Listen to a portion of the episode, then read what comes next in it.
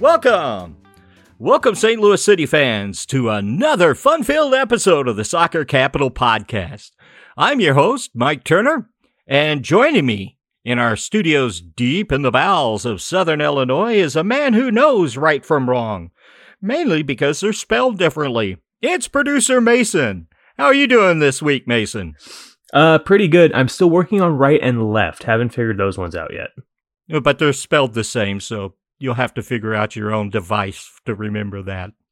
And also joining us somewhere in the uh, bowels of uh, West St. Louis County in his studio cave is a man who worked hard during this uh, off season, with reports saying he's come into preseason podcasting camp in quote in the best shape of his life.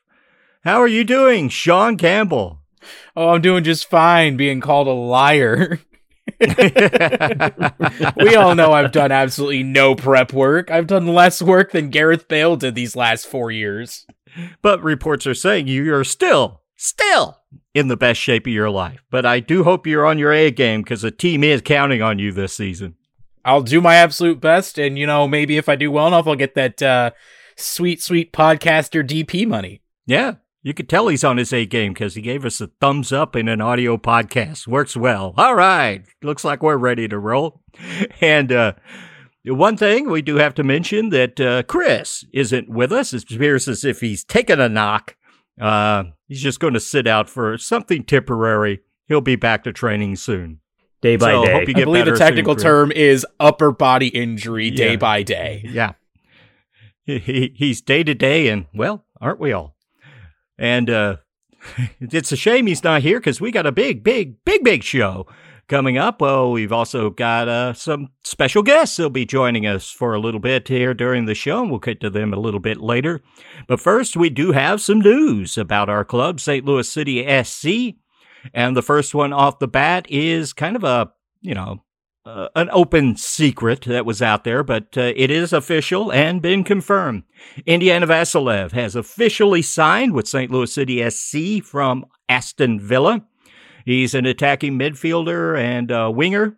He's got a two year deal through 2024 with uh, options for both 2025 and 26. Terms of the deal are not known at the time of our recording.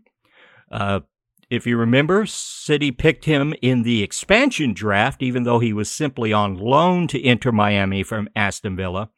And uh, Lutz on the uh, streaming podcast through MLSsoccer.com had hinted that um, he had, you know, done some homework and was feeling pretty confident they could get a transfer and get the rights obtained from Aston Villa. And, yeah, well, he was right on that.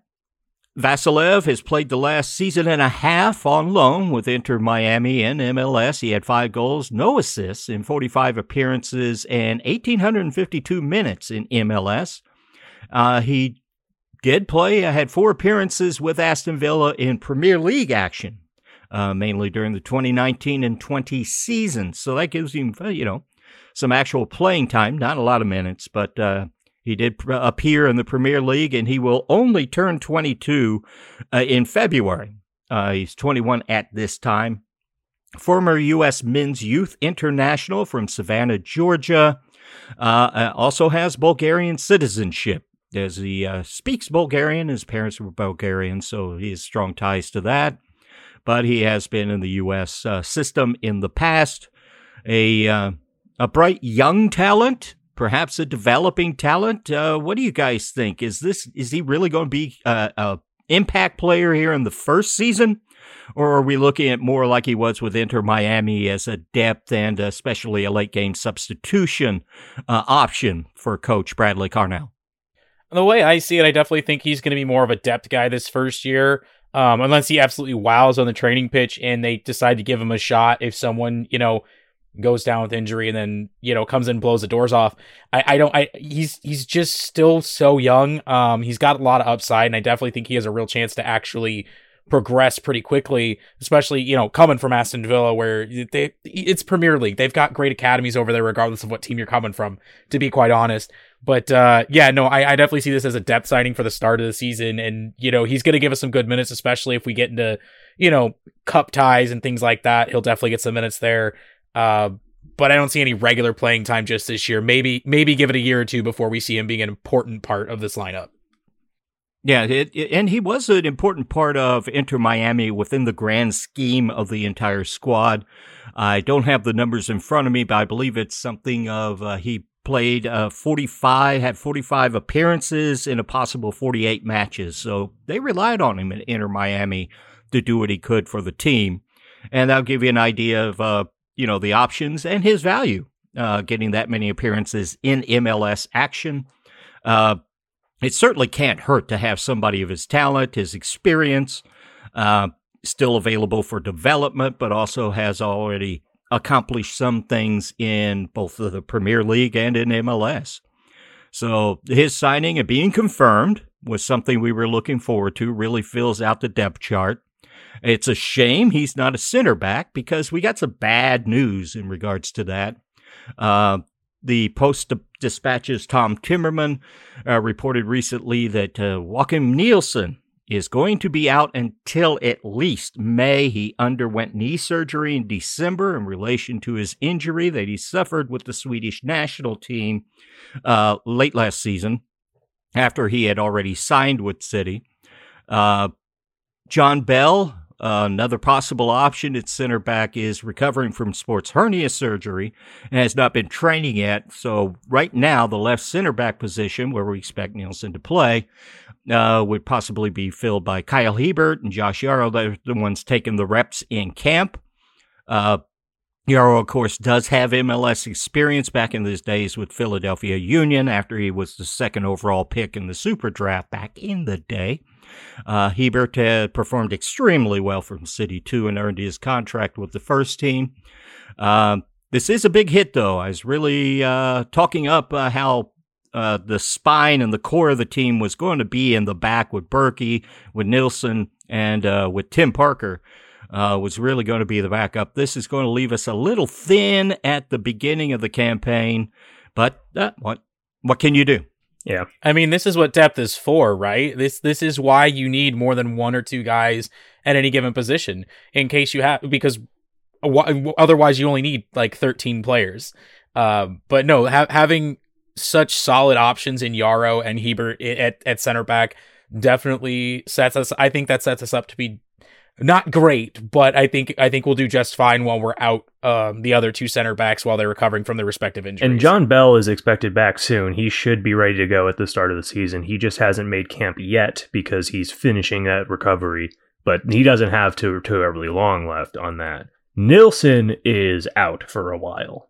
Yeah, and we were wondering when he was going to come back, how long this knee injury. It was not reported early on that it was something to, to drag on. But apparently, rest and relaxation never really got it healed up. So it had to take the drastic uh, uh, step of going to surgery back in December. It was just finally broke as news this past week, though, to us. Yeah, my understanding is basically that either his recovery wasn't advancing the way they wanted, or he had some kind of a setback. So that's why it went with the surgery. This was kind of, it seems like from reading what uh, Coach Carnell said, that this was kind of a, um, a last minute decision and wasn't really in the plans when they, uh, when they signed him. Yeah, and I mean, I definitely think they, they contemplated surgery a little sooner than rather than later on this one because it is off season time. So yeah, there was a couple of interesting little nuggets in this article by Tom Timmerman. One of them, Bradley Carnell, was at talking about how uh, they've got the pieces to fill in, whether they play four in the back or uh, three in the back. Um, Someone's been listening to me. Yeah. so it's good to know he's not locked into, uh, say, the positions that we saw with uh, City 2 on that. And uh, another little nugget that he dropped in that article was this is something that could prolong Nilsson's career by having his knee cleaned up, was the term that was used. Uh, that sounds a little more serious than just cleaned up to me, but I don't have details, and I, despite many things, I'm not an orthopedic surgeon.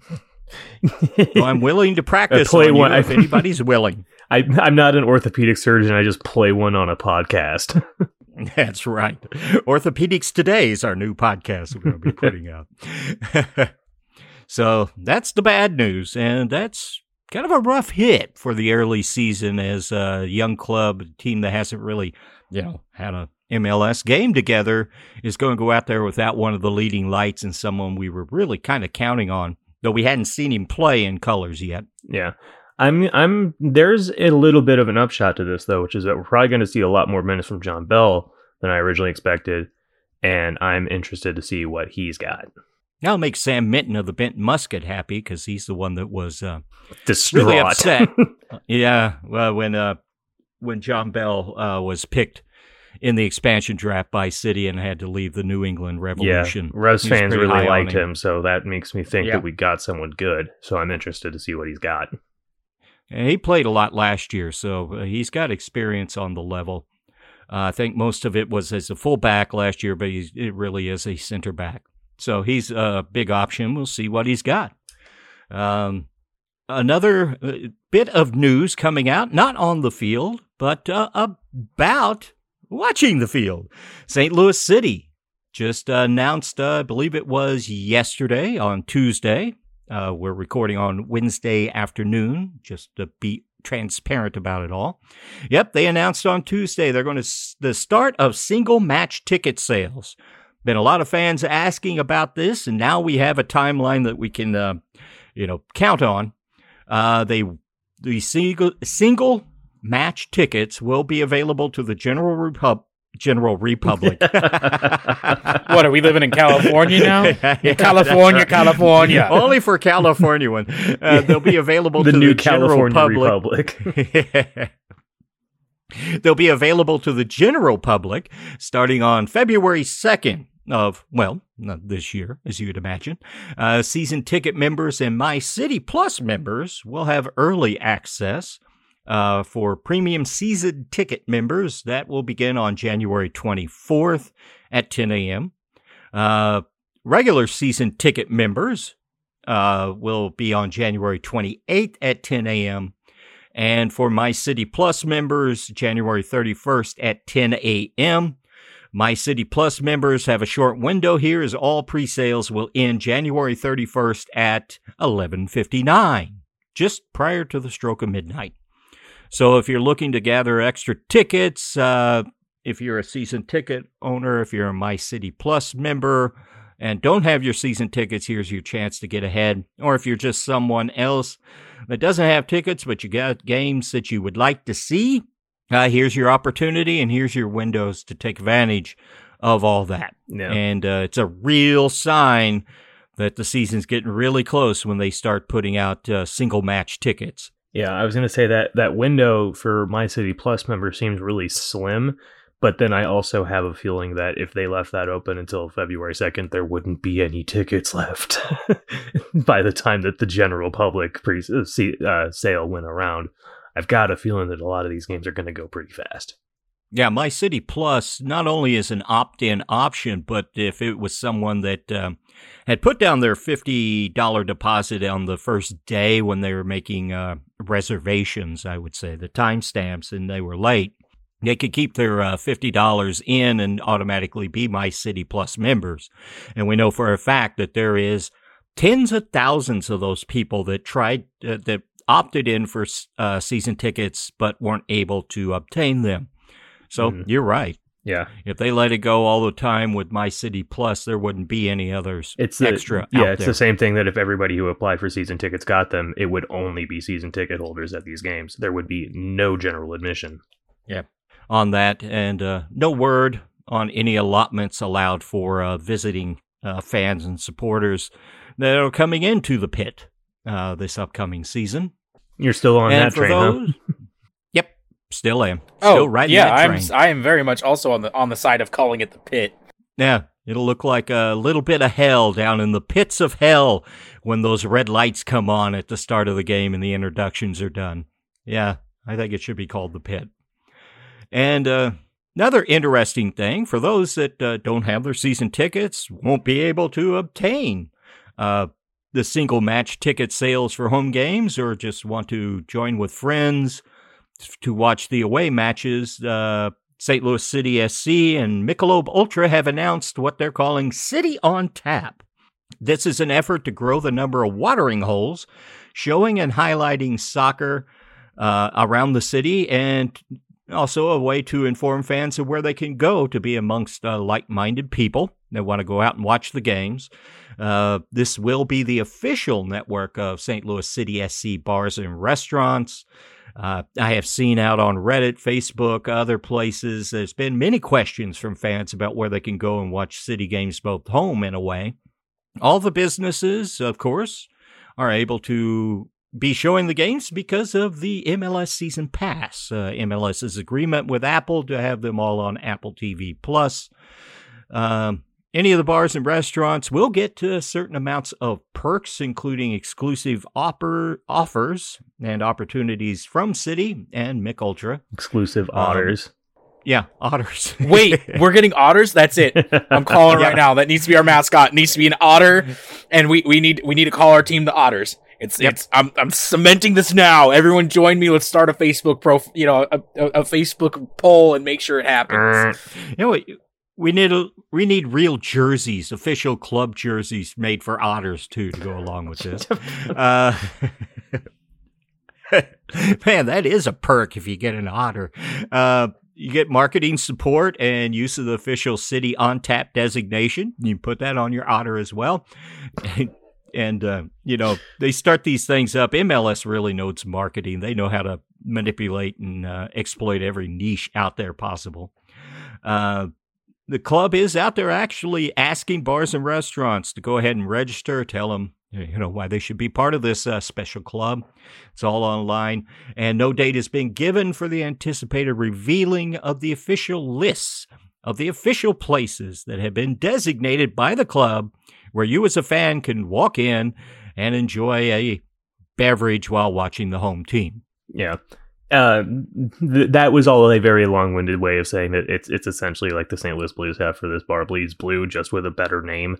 Um, but uh, I will say that like having a list of places that are going to be showing the games is going to be handy because while I saw some people complaining about it on Twitter, being like, "Oh, you know, moving to streaming only is going to kill what you know people trying to watch at bars and stuff," and it's like I don't really think that's true because if a bar wanted to show it, they can just go buy like a fire stick and plug it into the TV. But I Oh, have sure. a feeling that a lot of bars are not actually going to do that unless people ask. So having this list where you kind of have a pretty good idea that you're going to be able to see the game is a good idea.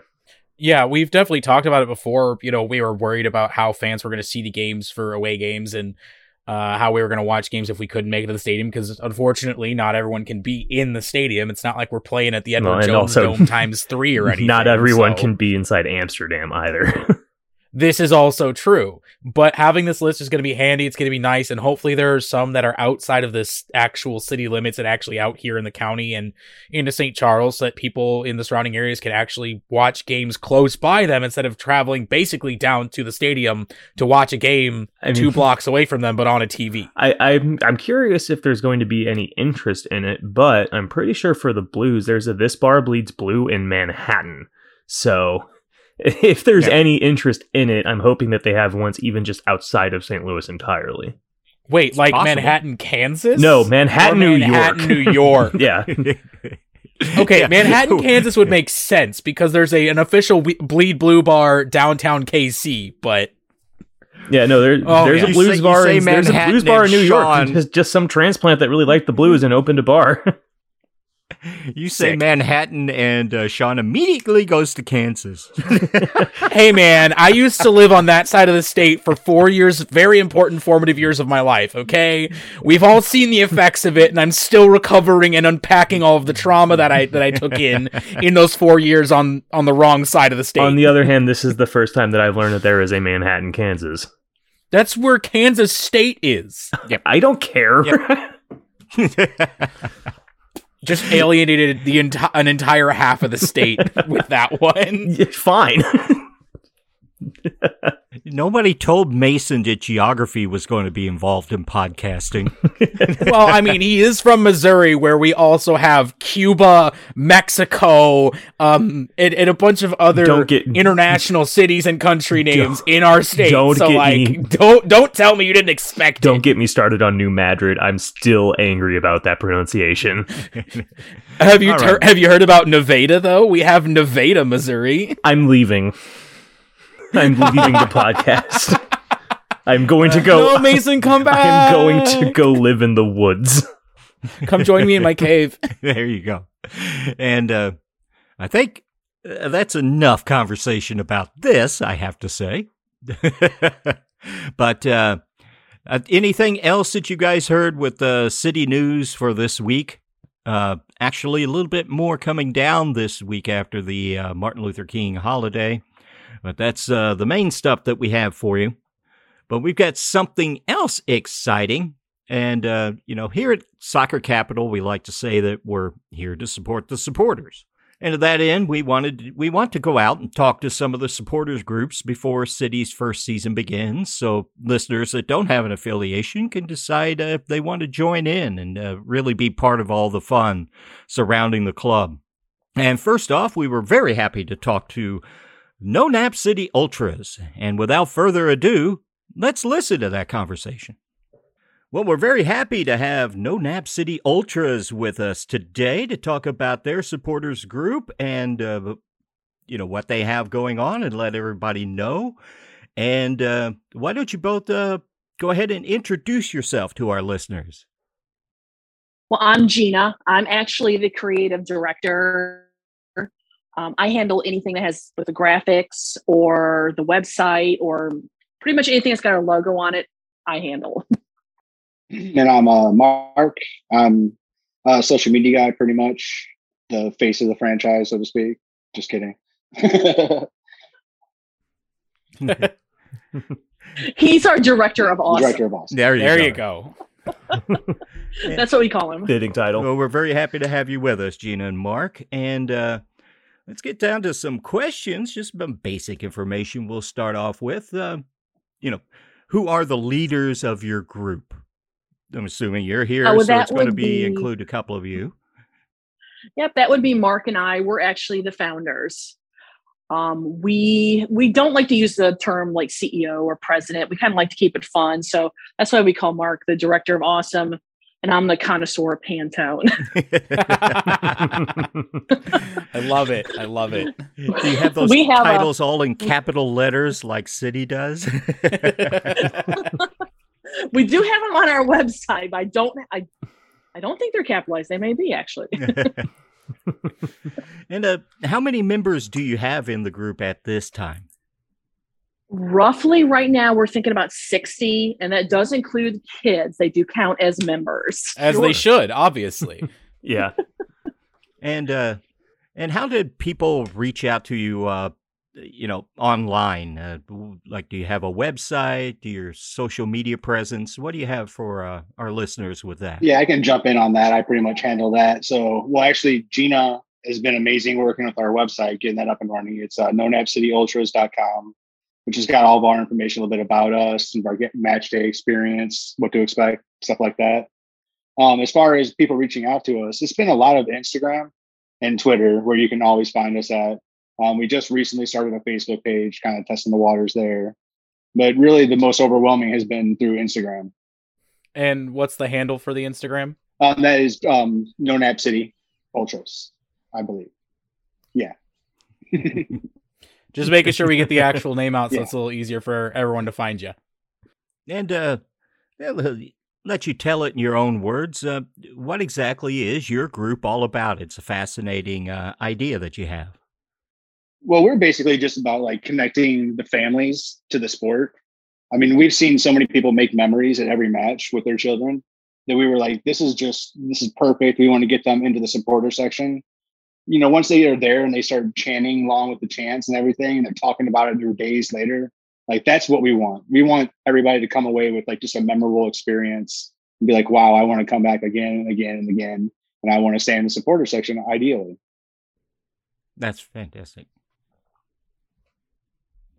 Well, that actually came from Mark. well, I was pregnant with uh, Zoe in 2020 during COVID, and um, after you know after I had her in September, she had a really nasty habit of like skipping her naps, and so Mark would go and get her, and he'd come out and he would be like, "Well, she's a member a member of No Nap City Ultras again today." So it was like a joke for, geez, for quite some time. And then when we finally realized we are getting an MLS team here, he's like, Do you want to maybe bring that to life? And I'm like, Sure, why not? So we ended up just taking the name and running with it. And so, yeah, a little anecdote. And just came from a that baby is, not wanting to take her naps. And it's, well, pretty obvious, but uh, what what's the type of fan that would your group appeals to the most? You would say. I'd probably say like the newer fans, the fans that have like you know the children. I mean, like obviously like 14, 15, you know they're going to be wanting to come too. But we're looking for the younger kids and the parents that you know like maybe haven't been to a match yet. And you know that's that's our ideal focus group because it's easier when you have people that are like, oh, don't worry, you know this is going to be fun, you know, and we'll help you through any questions you might have. It makes it easier every single time. So really, those are the kind of ideal like fans we want to get that haven't exactly gotten experience this yet. Like we haven't. Like this is all new to all of us. This MLS level of competition, and so standing there and seeing our children just like in awe and realizing we're the same way, looking at the same exact thing is kind of special. And it kind of sounds like um, that camaraderie is one of the main benefits that members of your group would have, but is there any other uh, main benefits that you have for uh, people that want to join No Nap City Ultras? Well, we've been um, working with the Union Station frequently, just trying to get things going for when the actual season starts. And they've been uh, gracious enough to offer us a place in their plaza, which will be right by the uh, koi pond and the fish pond, like almost like you know a few feet away from the wheel. So that's where we're probably going to be at for the majority of the time. And with that comes a little bit of bonuses for our members. Where we do have a membership card that is on its way, and that'll entitle some uh, percentage off of all the different shops, restaurants, and everything, including the aquarium and all that. It's you know this entire area, not just the wheel. So we've been blessed to have that opportunity, and we're going to continue to work with them. And there's going to be a lot of exciting things to come.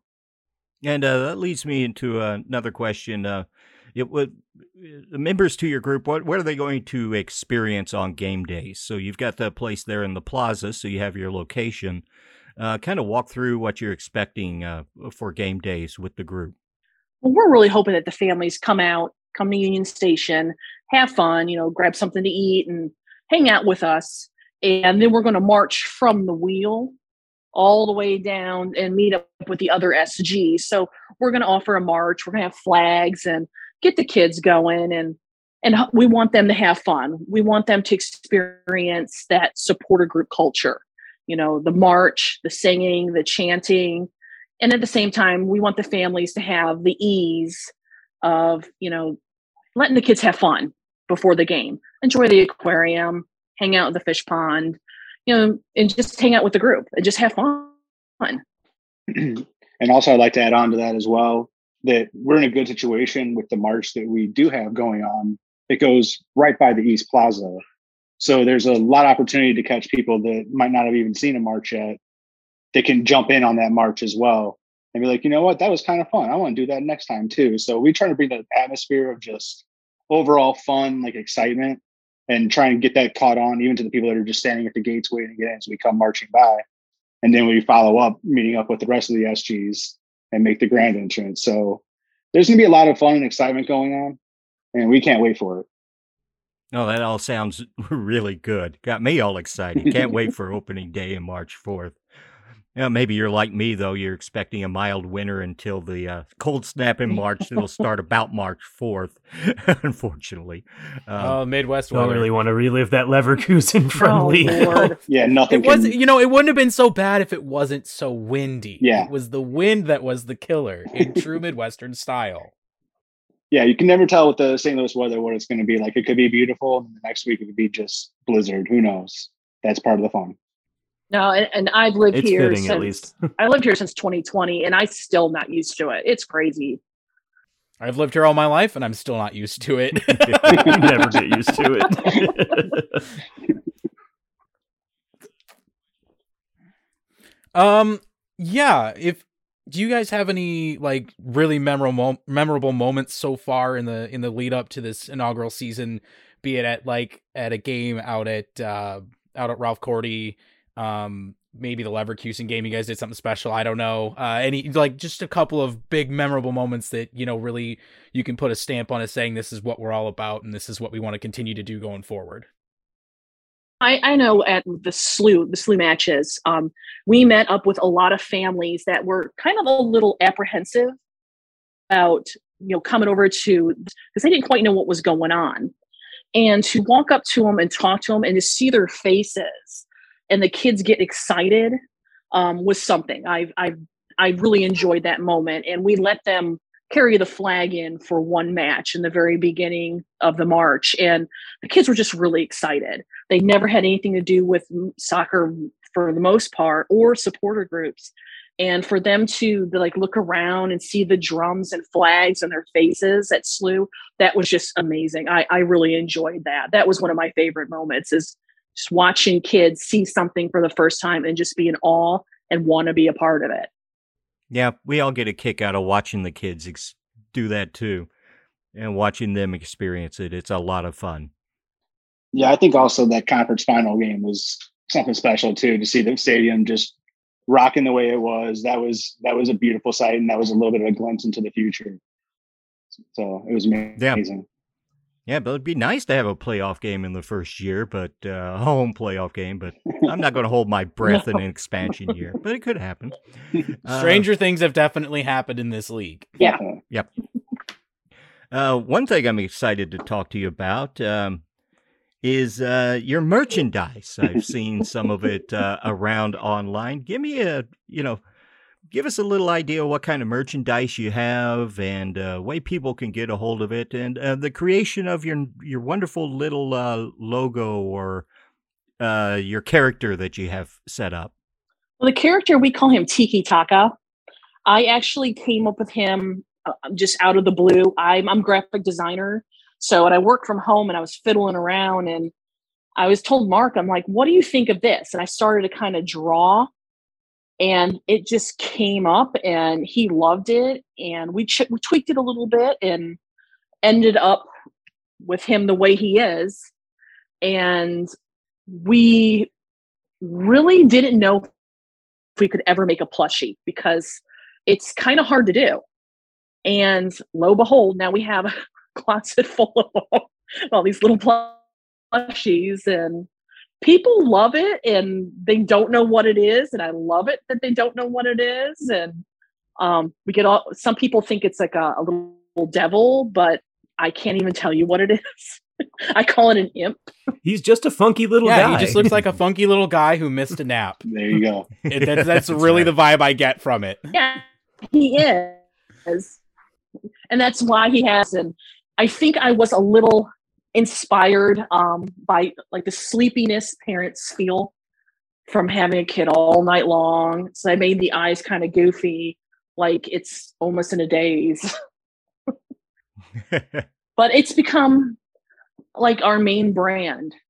Um, we use him on pretty much everything. Um, right now we have we've had two scarves. We released a scarf last summer um, and it ran very limited with them, and then we came out with another one that has the wheel on it, which is um, plays you know homage towards the wheel at Union Station. Um, and we have the Mark, what's it? The Tiki Taka bundle. Yeah. That we do offer on our website that includes um, the plushie and some stickers and a, a little clear bag for uh, the kids to use to go into the stadium. Fantastic. And there, That's great. there might also be um, a new scarf that if you were to look around on our website, you would probably see it. That we will be releasing. That'll be one of our scarves we'll have on hand at all times for this, this inaugural season. So a little bit of a Easter egg there. If you guys want to go digging for it, you might find something. Ooh. Yeah, we got actually- it. Perfect. Now we've got. We've Let got me get my homework. ni- my uh, my '90s cap on. Go all go full MySpace. Get into the code and start digging around. It won't be that difficult. Yeah, if you look at it, it's a it's a little different compared to what we've done. Um, it does have a Hawaiian theme to it, um, but that's because we wanted to sort of look like uh, an old '70s greetings card, like a, a bumper sticker. So it kind of played off of this Hawaiian theme, and we ended up calling it the Happy Hour scarf. That sounds fantastic. It sure does. And uh, we're really excited to have you come on and talk about your group and giving us some time and letting our listeners know about you. Uh, I've got a big question for you. Uh, if folks are interested in joining No Nap City Ultras, uh, how can they get in touch with you? How, what's the process of uh, joining the group? the best part to join a group is to go to the website. We actually have a membership page at uh, nonapcityultras.com. And uh, the membership is free to our group. We don't charge. Um, we anybody can be a member. Uh, the only thing we do like to keep a contact list, you know, so we can send emails. We'll know, but um, we welcome anybody to join. Uh, you don't have to have kids. Most of our members do have children, but you know anybody could come along and be part of the fun No, that is great. That's great to hear. And uh, we really look forward to it. Uh, no Nap City Ultras, uh, one of the uh, many supporters groups that we'll see at uh, St. Louis City Games upcoming. I want to thank you, Gina, and thank you, Mark, for coming on and uh, sharing your story with us. It's been a Well, lot thanks of for having us. Really enjoyed it. Yeah, thank you. You're Yeah, very awesome. welcome. We appreciate it. Thank you guys. Have a great night. Thanks for coming on. Loved hearing from you guys. Definitely. Bye, guys. Take care. A big thank you to No Nap City Ultras for that uh, for that information. That's very uh, very interesting, I must say, and uh, useful. Anybody is interested in what they do, please reach out to them, and uh, we're hoping to bring you more such uh, information from supporters groups in upcoming episodes. And uh, now's the part of the show as uh, St. Louis City SC gets ready to for their very first season in MLS to do a little catch up on what's been going on with other teams within MLS. And to give us a rundown, it's Sean Campbell. All righty, everybody, and uh, MLS listeners and beyond. We got we've got some big news, some in case you missed it moments from the last about month and a half, two months almost of transfers. That's really all we have so far, just because it is off season, it's transfer window time, it's preseason. That's what we got. Um, biggest news. We'll start right off at the top. Josef Martinez was officially released by Atlanta United and signed very quickly. I might add, he signs with Inter Miami. It has become official. And the 100, 100 goal scorer with Atlanta is now going to be oh, what's what are they? Are they the uh the the flamingos now? Is that their thing? The Either Either the herons.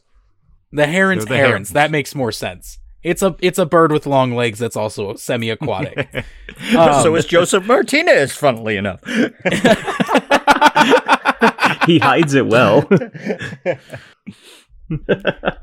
Well, as God is my witness, I saw I thought Josef Martinez's could fly.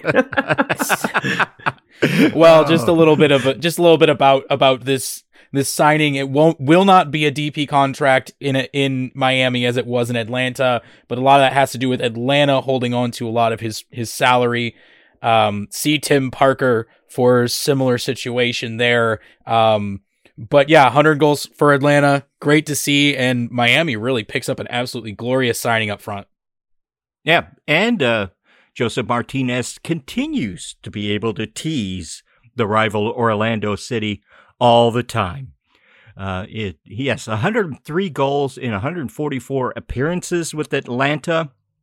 Uh, he was unhappy with the direction of the team, as were a lot of fans and outside observers over the last couple of years. Um, had a serious knee injury. He hasn't come back in nearly the same shape he is, but uh, big knee injuries can take time. And it's very possible that uh, he can pick up where Gonzalo Higuain left off in the last half of last season and uh, find himself in uh, good positions and scoring a lot of goals, which he was not finding the opportunity of in Atlanta lately. Moving along, we've got a, in, moving from within the league to moving outside of the league. We've got Jhon Duran being sold from Chicago Fire on to Aston Villa of the Premier League. Uh, this deal is it's reportedly 18 million plus up to 4 million with incentives being met. Um, this is tied with Davies for the second largest outgoing trans Alphonso Davies for the second largest outgoing transfer in MLS history. Uh, number one being uh, Miguel Almiron from previously mentioned Atlanta United.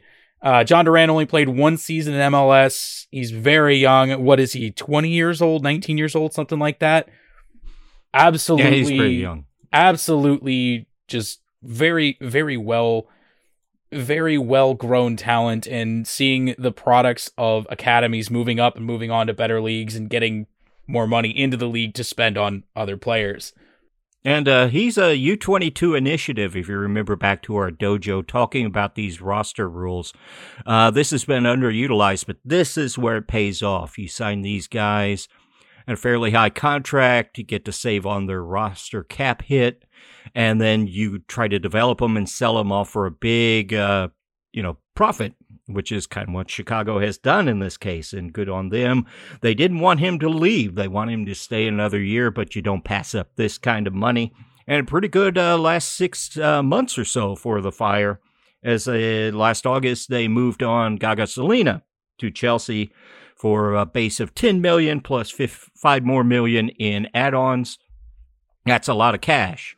Now it's time to see if uh, Chicago can turn twenty million dollars into a team that's worth jack.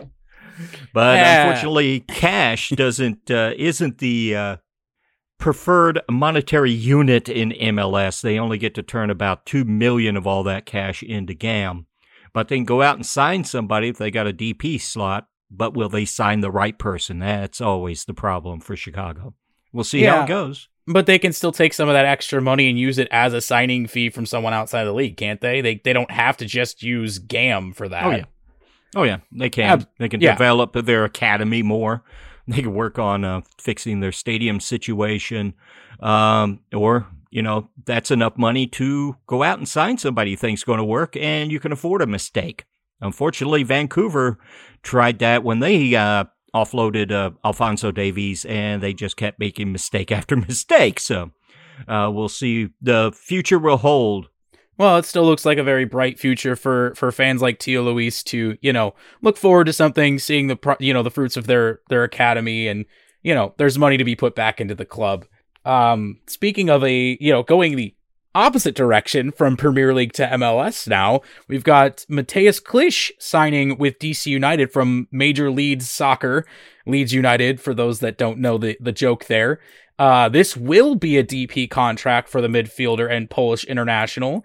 A very exciting signing for DC United, and let's see if he can come in and really turn some things around from this very, very experienced player.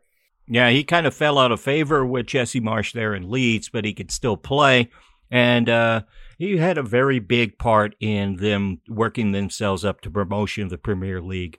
Let's uh, see if he can uh, how that translate to MLS. It's always the question uh, for many players uh, when they come over: is can they translate? Can they handle the travel and the climate? we'll see. Well, it seems like part of that falling out of favor was due to the f- meteoric rise almost of Tyler Adams coming in and absolutely revitalizing that squad. But you know, that's neither here nor there. We're a little bit biased because you know we we love our Tyler Adams here. Uh, coming back to MLS, Matt Hedges is officially signed with Toronto FC through 26, 2026. This is a pretty high TAM deal, and it's it seems like Toronto is trying to shore up their absolute uh, Swiss cheese that is their defensive line. Well, he can't hurt. Um, I don't know how much he's going to help Toronto. Probably he's going to hurt the loss in uh, FC Dallas more than he'll help Toronto because Toronto's defense is kind of sad right now. But you know, Tim Parker was a quite good player with the Red Bulls and couldn't work any miracles in Houston. Uh, change scenery could really help him here. Let's see if Matt Hedges getting a little long in the tooth is what Toronto needs. But he's a good one. Moving along, we've got another incoming transfer here. This one is big. Enzo Copetti transfers from racing in Argentina and he goes to Charlotte FC. This will be a DP contract. Uh, the last season in Argentina, Enzo put up 26 goals, six, 21 goals, six assists in 47 games. Uh, he joins Swiderski and, and Jozwiak up front for Charlotte, and they look pretty dangerous in attack, just looking at those three up front, to be quite honest. Yeah, and uh, their super draft pick from last year, Ben Bender, showed well early until he hit the college wall as the season progressed.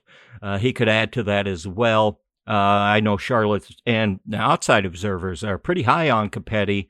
Uh, we'll see how fast he adjusts to MLS. But one thing about picking up players from South America, especially Argentina, they tend to pick up the game in MLS very, very quickly and are quick out of the gates. So we'll see how that works for Charlotte. If Charlotte can pull something off here, then that's kind of a good sign for us if we can follow in their footsteps. Because Austin did really well their second season. Charlotte's statement shaping up to maybe pull something off here. So this this trend that's circulating amongst expansion teams is promising. And even Nashville, who started off with a very good first year, improved quite a bit in their second as well. So uh, that's what you're hoping for. We've got a system and a philosophy, and we're accumulating players that can play it. Now they just got to learn how to play together. Uh, we're hoping for the best, aren't we? It's what spring is for. Yeah, it definitely seems like expansion clubs kind of come in with an idea of what they want to do that first year. And then the second year, they make tweaks to see what worked and what didn't work. And then things really start to stick and it, you know, it really starts to kick on for them. It's not, not quite the same as someone like FC Cincy that moves into the league from a, pro, you know, moving up from USL. And they're like, we need to make sure that we need to prove that USL can compete. And now we, ju- they just prove that they can't and be, what's the word, abysmal for several years. Yeah, the Charlotte got hurt because they had everything set up their first uh, start with their coach. What was it? Uh, Angel Ramirez, uh, who they had to let go. So now they got to recover and try to fit personnel into a uh, different style. But they seem to be recovering well, and they had pretty good first year, all in all, for an expansion team. Um, but it does seem that teams that have a hard philosophy of how they want to play um, get better get up to speed in MLS much quicker than teams like FC Cincinnati and Minnesota that didn't really seem to have a hard on playing style uh, baked into uh, the development of the club.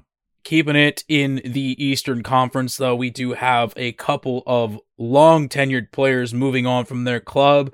NYCFC and the Pigeons lose two absolute legends in this window. They lose both Heber and Maxi Moralez.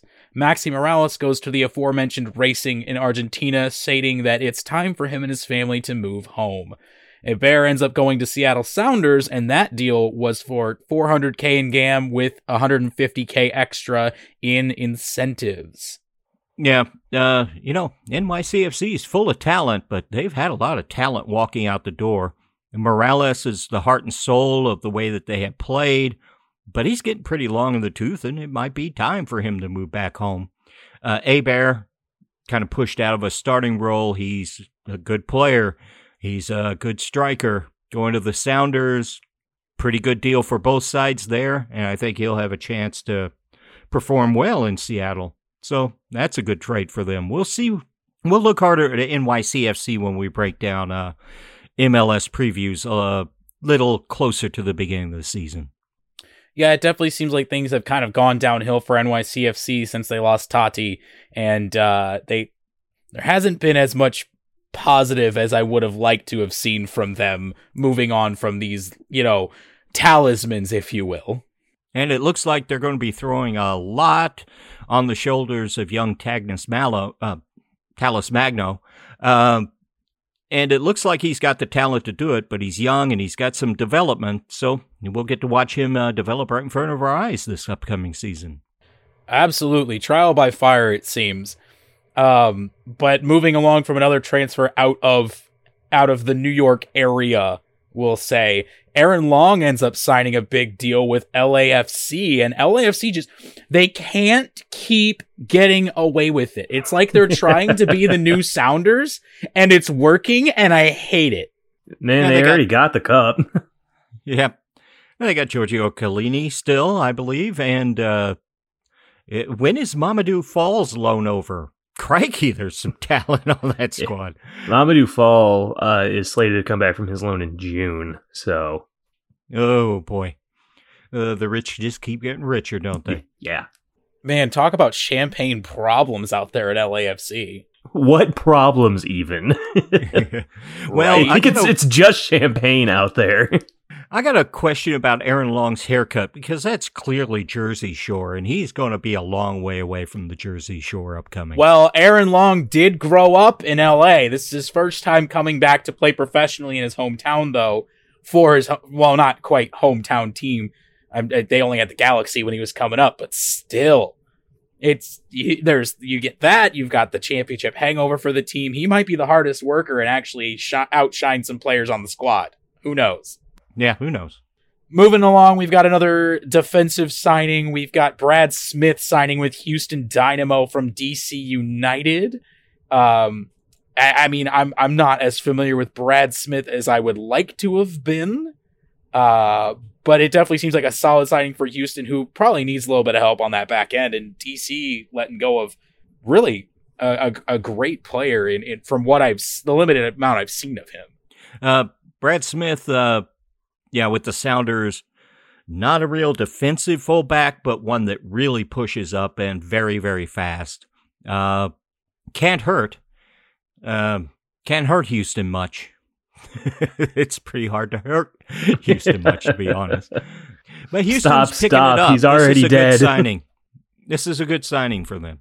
We'll see how he kicks on there and if he can actually work wonders that are going to be left by uh who who was it that the, the, what defender ended up leaving Houston? I think he may or may not have come here. Um, I don't know. Uh, yeah, Tim Parker. Didn't we mention him earlier? I, I, you know, I don't think I'm familiar with that name. That you know, I, I you don't know, know, he who used that to is. play. Used to play in uh, the back for uh, New York Red Bulls with Aaron Long. This Oh, little oh, town that you've guy never that- heard of called New York. Oh, that guy. Okay, yeah, no, I'm Yeah. sure we don't need to talk about him. We've never talked about him before in our lives. and what's the Red Bulls? What the Red Bulls have to do with City anyway? Ah, I mean, it's, it's not like we're going to be compared to them all season or anything. yeah. Moving back up to, to New York, though, for Red Bulls, Kyle Duncan actually comes home and gets loaned back to them for a year from Belgian side Oostende. I believe that's how you pronounce that. Uh, but this looks like to like a, a very solid bring back for them. Uh, I don't I don't know if the loan didn't, you know, if the loan's got a permanent sell at the end of it. I haven't seen that but uh, definitely bringing him back is going to help them for sure on that back end. One thing you can look at with MLS loan deals is they almost always have a buy-in option in the, the clause in the contract, and uh, Duncan looks like he could be a big star, young younger guy, but uh, if he stuck around MLS for a little bit, uh, but he doesn't seem to be getting the playing time over in Europe he anticipated when he went over. So this could help him, could push him forward. In other news, we're going to keep it in the Eastern Conference. Seems like the Eastern Conference is doing a lot of movement this year. Uh, this one's not so much movement as it's just a promotion, if you will.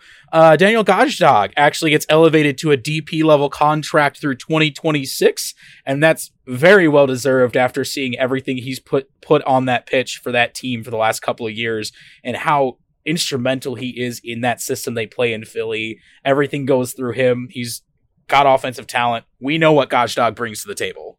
Yeah, hard to believe he wasn't already a DP the way he's played. How smart are they in Philadelphia to get all those years out of him without paying him the big bucks Well, now he's just getting the pay he deserves. Mm-hmm.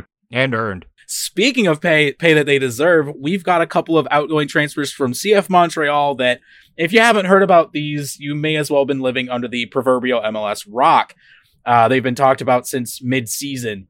Uh, Ismail Kone and Alistair Johnston get transferred out to Watford and Celtic, respectively. Um, I know we've talked about these in the past. They've been rumored for a long time, but good on those guys for finally getting the transfers out. And I, I think Johnston was actually transferred out mid-season and then just loaned back for the rest of the season. I could be wrong. I might be thinking of Djordje Mihailovic.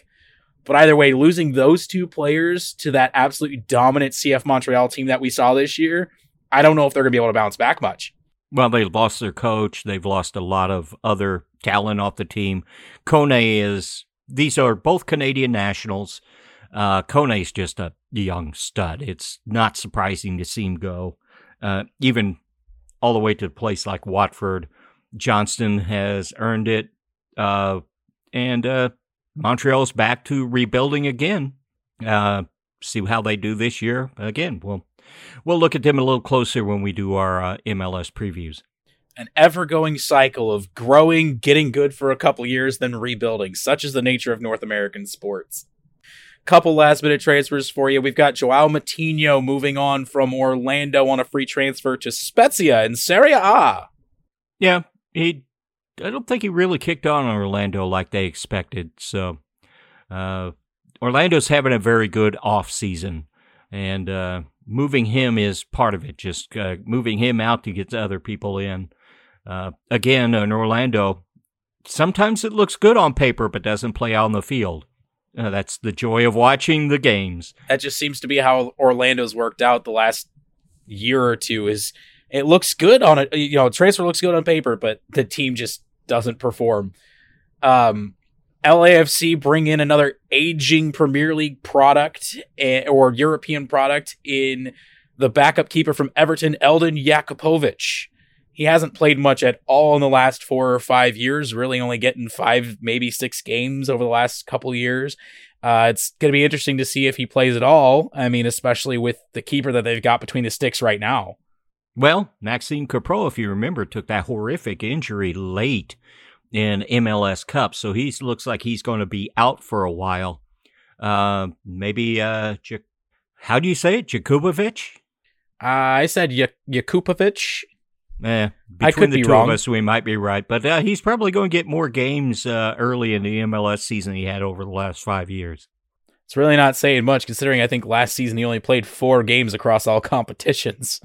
Yeah, he's playing behind the uh, you know England national team starting goalkeeper, so that that kind of limits your opportunities. It's kind of kind of hard to get get you know reps and get minutes when you're playing behind Jordan Pickford. what is it with you know Everton having really good keepers? I don't know. That's a different discussion for a different episode of the podcast. They went from an American to a Sunderland boy. Well, what more you got to say? Eh, I mean, next thing you know, they're just gonna throw someone else in there. Either way, though, we'll keep it. We'll keep it with Premier League here, but bringing it to MLS, sort of. Charlotte also made another big signing. They brought in Ashley Westwood, an aging 35 year old who re- most recently played at Burnley, who this season has just got relegated into the championship underneath the Premier League. He spent 10 seasons in the Premier League between Aston Villa and Burnley, and he was been quoted after being in camp for a couple of weeks as saying this the professionalism, the way they work, the way they train, the hard work we've done so far this first week has been incredible. And then later on goes goes on to say the work that the staff have done for me, the way it's set up here, it's a proper Premier League club. It's something that clubs should be very, very proud of. And I think that speaks volumes not just to Charlotte, but to the league as a whole that even a an expansion team knows what to do and a premier leaguer a basically lifelong premier leaguer can come in see this and be like yep this is exactly what i'm used to and slot in and doesn't take nearly as long to get used to the system as we've seen in the past for some other big name players Yeah, and Burnley's a small club in the Premier League, so that's probably a more apt uh, comparison uh, looking at the two. But um, kind of makes you wonder, being a second year club, if they were in need of uh, an old head around the locker room uh, amongst a lot of young guys and new incoming internationals. And Ashley Westwood would fit that bill. and going from young from old to young we've got a club record signing this window everybody RSL have made a club record signing for Carlos Andres Gomez from Millonero Millonarios. Millonarios in Colombia. It's rumored to be around the $4 million range. I couldn't find an exact number, but that's what we had seen leaked earlier this season. Uh, this is going to be a U22 signing, and he is signed through 2027 with an option for 2028. And this is big considering the last player they signed for a record, which was Savarino, I believe. Um, but this is going to be another big addition for them. Um, just you utilizing the U22 signing and using those buckets to their advantage and getting a very good, very young player. Can I put in a request for a U22 player from South America, please? for City. Excuse me, waiter, I'm ready to order. I would like one U22 player, please. it's almost one. as if Mike has been harping on this for months on end, and we just kind of brushed past it or something. oh wait, waving over the U twenty two sommelier. Ah, uh, yes, I think you will very much like the vintage on this one, sir. there you go. Absolutely. Well, that Can about I does it for the cork on that player. oh my god. Well, that about Doing... does it for doing terroir on a kid from Uruguay. oh my god. Y'all are on. too much. I think that's about it for transfers then. Let's move on to the last big announcement that I know of for this for this month for this week. And uh, the U.S. Soccer Federation has officially named its Players of the Year for the men's group, the women's group, and also the Young Players of the Year. And we'll start off with the Players of the Year. The men's Player of the Year is Tyler Adams as if anyone expected anything else after that absolutely dominating performance on the squad and leading us through group stage and into the knockouts of the World Cup. Well done, Tyler Adams. Um, on the women's side, we have Sophia Smith, and we've talked about Tyler Adams quite a bit, but let's give Sophia, you know, a little bit of the spotlight that she deserves. Uh, let's just take a look at her resume over the past year, real quick. Um, she has a te- team leading in 11 international goals in the in the calendar year of 2022.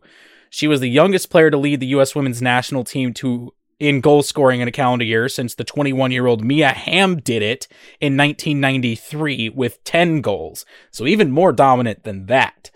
Um, she started a team high 17 matches in 2022 and was second on the team in minutes played with 1,192.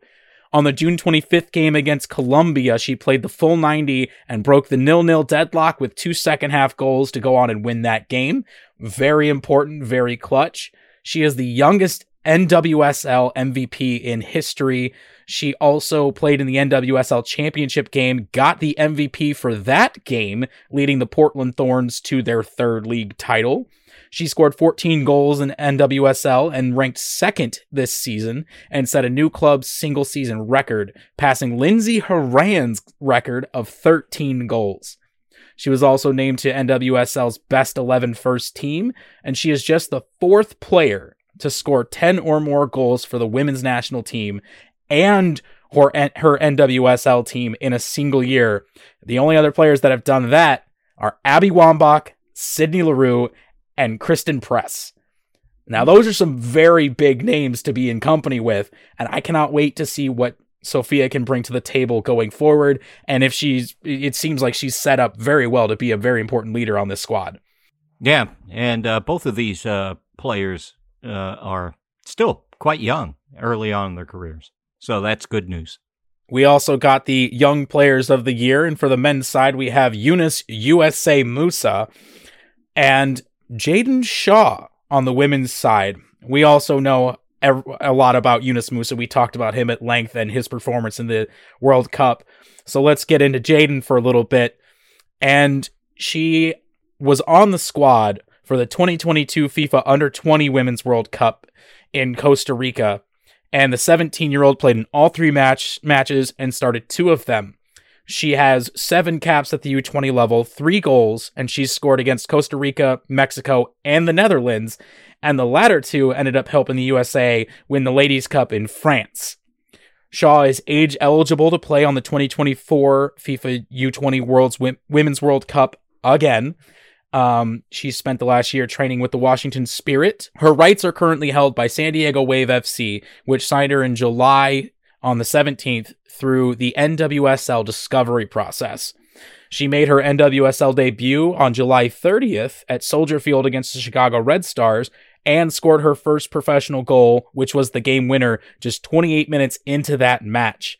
She is the youngest player to score in her first NWSL match, and she scored three of her first four matches. Seven games spanning 378 minutes played, helped the Wave reach the semifinals for the NWSL. Young up and coming star for the women's team. Can't wait to see what she brings to the table and how she develops. Yeah, just turned 18 in October. Matter of fact, when she signed with the Waves, the discovery process, there was amendment that allowed uh, allowed a waiver of the age uh, restriction requirement in the NWSL. That's how good she is. Just 18. So are we Wow. going to start calling it the the Shaw rule, like we called it the Beckham rule, bringing in the big players? Yeah, it's always a good sign when uh, when a rule has to be changed because of one player. Yeah, yeah. When you you when you have a about the- rule made about you or made so you can keep playing, you're that good. The Beckham rule. One last bit it seems we have for the national teams. Um, going into January, there's always the non FIFA recognized international window for the US and CONCACAF teams where we play some international games. We have our annual January camp, and that roster list dropped today, and there are some interesting bits about it. Uh, it seems there are seven players not MLS that are on this list. There's only five players on the list from the World Cup roster. And there are some very interesting names that I've seen on this list. Does anyone stick out to you guys specifically? Oh, quite a few. Um, Brandon Vazquez is probably everyone's top of the list. You know, he broke out last year with FC Cincinnati. Uh, little late to actually get involved with the World Cup cycle, though he might have been needed even with the short time. Uh, but now's his time to shine. There's a real chance for him to become the number nine for this upcoming uh, four year cycle leading into the World Cup. It's his opportunity. And of course, Alejandro Zendejas, uh, coming from Club America, been a big competition, a lot of talk. Will he go with uh, Mexico or uh, the U.S. as he's a dual national? He uh, gets his chance coming to USMNT camp, and uh, we'll see how he decides. I do remember that uh, Zendejas actually there was some controversy over his national affiliation. Uh, it seems that Mexico had used him in some friendlies, but there was no actual one-time switch because he had played at both youth levels, but had had recently most recently played for the U.S. hadn't filed for the switch to play for Mexico. They still utilized him, and so I believe I could be misunderstanding this, but I believe they then said you have to play for the U.S. because you didn't file for that, and then he never subsequently filed to end up switching back to then continue to play for Mexico. So just a little Uh, added drama. Yeah, I'm not sure because FIFA has some lenient rules about friendlies and what officially caps you at a certain age uh, and how many appearances it takes. I just don't know. Another one on this list is Emmanuel Sabbi from Odense. Know anything about him? I don't. I kind of love when they get people show up that are, are completely under my radar. Anybody know anything about him? I don't know anything about him, but I will say there are, what is it, 13 players in this camp that have never played a single game for the senior national team. So there's probably going to be a few of those names on there.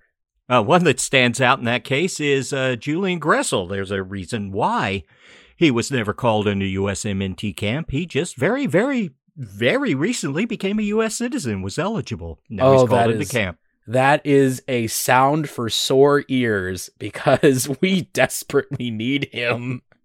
Good quality player on the back line, and that's going to give us some much needed depth out there. Yeah, he's getting a little older now. I'm not sure uh, what age he'll be come to World Cup, but uh, he's getting a chance to play. There's quite a few other ones. Uh, another one to keep an eye on is uh, John Tolkin of the New York Red Bulls. He used to have the uh, the flock of seagulls hair with the bright white, long flowing hair, uh, playing for the Red Bulls. He's still very young. He's in big demand internationally. He's one to keep an eye on as well as Paxten Aaronson. Oh, we know about Paxten. If he's anything like his brother, Brenden, which we know very much about, I, I think we can expect big things from him. He's already playing over in Europe. He just recently started playing with Eintracht Frankfurt, if I'm not mistaken. Um, but very interested to see what he can bring to the table and if he does have the same engine that his brother does. Um, but also in the midfield, I know we've all been calling for Paxton Pomykal to to join the team, and Paxton Pomykal has joined the team. So here here we get to see him perform at an international level and see what he can actually bring to the table, along with his teammate Paul Arriola, who gets called into this camp after not making the World Cup roster. Yeah, Pomykal, he's so talented, especially with distribution out of the midfield, but uh, so many injuries really held him back. Let's see if he can stay healthy and add something to it. Another one is Eric Williamson, the Portland Timbers, uh, coming in. You know, he's been with the uh, U.S. before, but didn't really kick on. Uh, he's also kind of fallen out of favor with Gio Savarese in Portland. Don't know why. Very good player. Big skill set coming out of the deep deep midfield and being able to play the ball forward. So they get a look. yeah, we'll see. I really wish he would have gotten more of a look, and I, I, I, I mean, I had him on fantasy for a little while, but then he wasn't playing, so I had to drop him. But no, he he he definitely seems young and promising, and I can't. I, I want to see what he can bring to the table and if he can really help us. Um, but again, we'll have to see how he does in these two in these two friendlies. Um, one name that sticks out to me a lot is surprise standout Roman Celentano. Yeah. Picked by FC Cincinnati, goalkeeper picked by FC Cincinnati in last year's super draft, was supposed to be the backup this year, got thrust into the starting position very early on in the year, and really did quite well in, in between the sticks for him. Kept him in a lot of games, and you know, you, you can't expect a keeper to keep a clean sheet when your defense is as porous as that one. Um, that was one thing we knew about Cincinnati going into any game this season was it was going to be high scoring on both sides of the ball. Um, but not a lot of that was on Celentano, but he did really well and deserves this call up. And I'm not sure how much he's going to play because Gaga Slonina's in this camp as well. So we'll see. There's only, I think there's only two games. I think they might play one, one game and one the other. Um, but I really like to see how, how he's going to do and if he can keep on this trajectory that he is on of being a very good, solid young keeper. And we might just have our next generation once, you know, Steffen and Turner age out. Yeah. And uh, Sean Johnson's on the squad as well. So we'll see how much Slonina and Celentano actually play. But yeah, uh, it, it Slonina and Celentano, uh, you know, they're fighting over who will be the number one prospect 12 years from now when Turner and Sean Johnson run at the end of their careers. uh, we'll see if if Slonina can really kick on in the Premier League and actually, you know, show up and blow the doors off and be a shutdown keeper like we think he can be. Who knows? He might take that job and be like, "Nope, Turner, that's mine now," and we might have our, our a new number one um, but it's always good to have young guys coming up the pipe that are really good that that put pressure on the old guard mm-hmm. to to keep getting better and stay in top form. Uh, we'll we'll have to see how that goes for sure. And if uh, the January camp, I don't even know if it's an official Feb, uh, FIFA window. I don't believe it so. is not. It is yeah, not an official see, FIFA window. You never see the players abroad in because the teams just simply won't release them during the club season. Uh, you see a lot of MLSers, fringers um, on the team, trying to get a break in with their clubs, but uh, aren't playing a lot, so they get a chance to come over and get some work. Uh, and uh, it's been known uh, affectionately amongst the players as Camp Cupcake in the past and in the future, I'm sure. Uh, but it's really, especially here with the start of a new World Cup window, it's a real chance for players to get a breakout, get to be seen. And uh, in these cases, you'll oftentimes find a, a handful that will you'll be hearing a lot more for the U.S. men's national team uh, in the future you know, over the next four years cycle. Well, that about does it for for the U.S. men's national team. Does anyone else have anything they would like to add to the show? Well, I think last thing is the U.S. women have started their uh, run of friendlies leading up to their World Cup. And they played New Zealand last night and beat beat the snot out of them four 0 um, it was yeah their first friendly in their their run up to the World Cup starting, and um, nothing doing in the first half, and then in the second half they poured on four goals in twelve minutes. Uh, Mallory Swanson got a brace. I believe Alex Morgan scored as well. Um, so uh, I know there were a few questions about the women heading into this because I think they're trying to three-peat the World Cup. Is that right? Um, people were not just trying to win again. yeah, but uh, Uh, that is a promising result. And of course, New Zealand will be one of the hosts with Australia of uh, the upcoming World Cup for the women. Is that taking place this year? I believe so.